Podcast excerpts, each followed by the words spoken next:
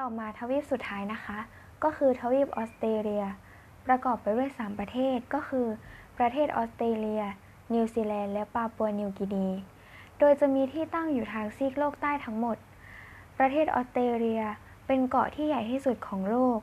หรือทวีปเล็กที่สุดของโลกนั่นเอง ประชากรจะเป็นชาวผิวขาวจากยุโรปอพยพมา เป็นประเทศที่พัฒนาแล้ว เทือกเขา Great Dividing ด้านตะวันออกเฉียงเหนือ เทือกปะการังขนาดใหญ่สุดของโลก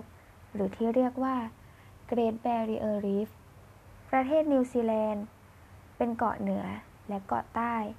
เป็นประเทศที่พัฒนาแล้ว โดดเด่นด้านโคนมและผลิตภัณฑ์นม รวมถึงมีแกะเป็นกิจกรรมเด่นทางเศรษฐกิจ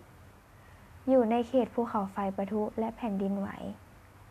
ดินแดนโอเชียเนีย หมายถึง 11 ประเทศเกาะขนาดเล็กในมหาสมุทรแปซิฟิกตอนใต้ค่ะ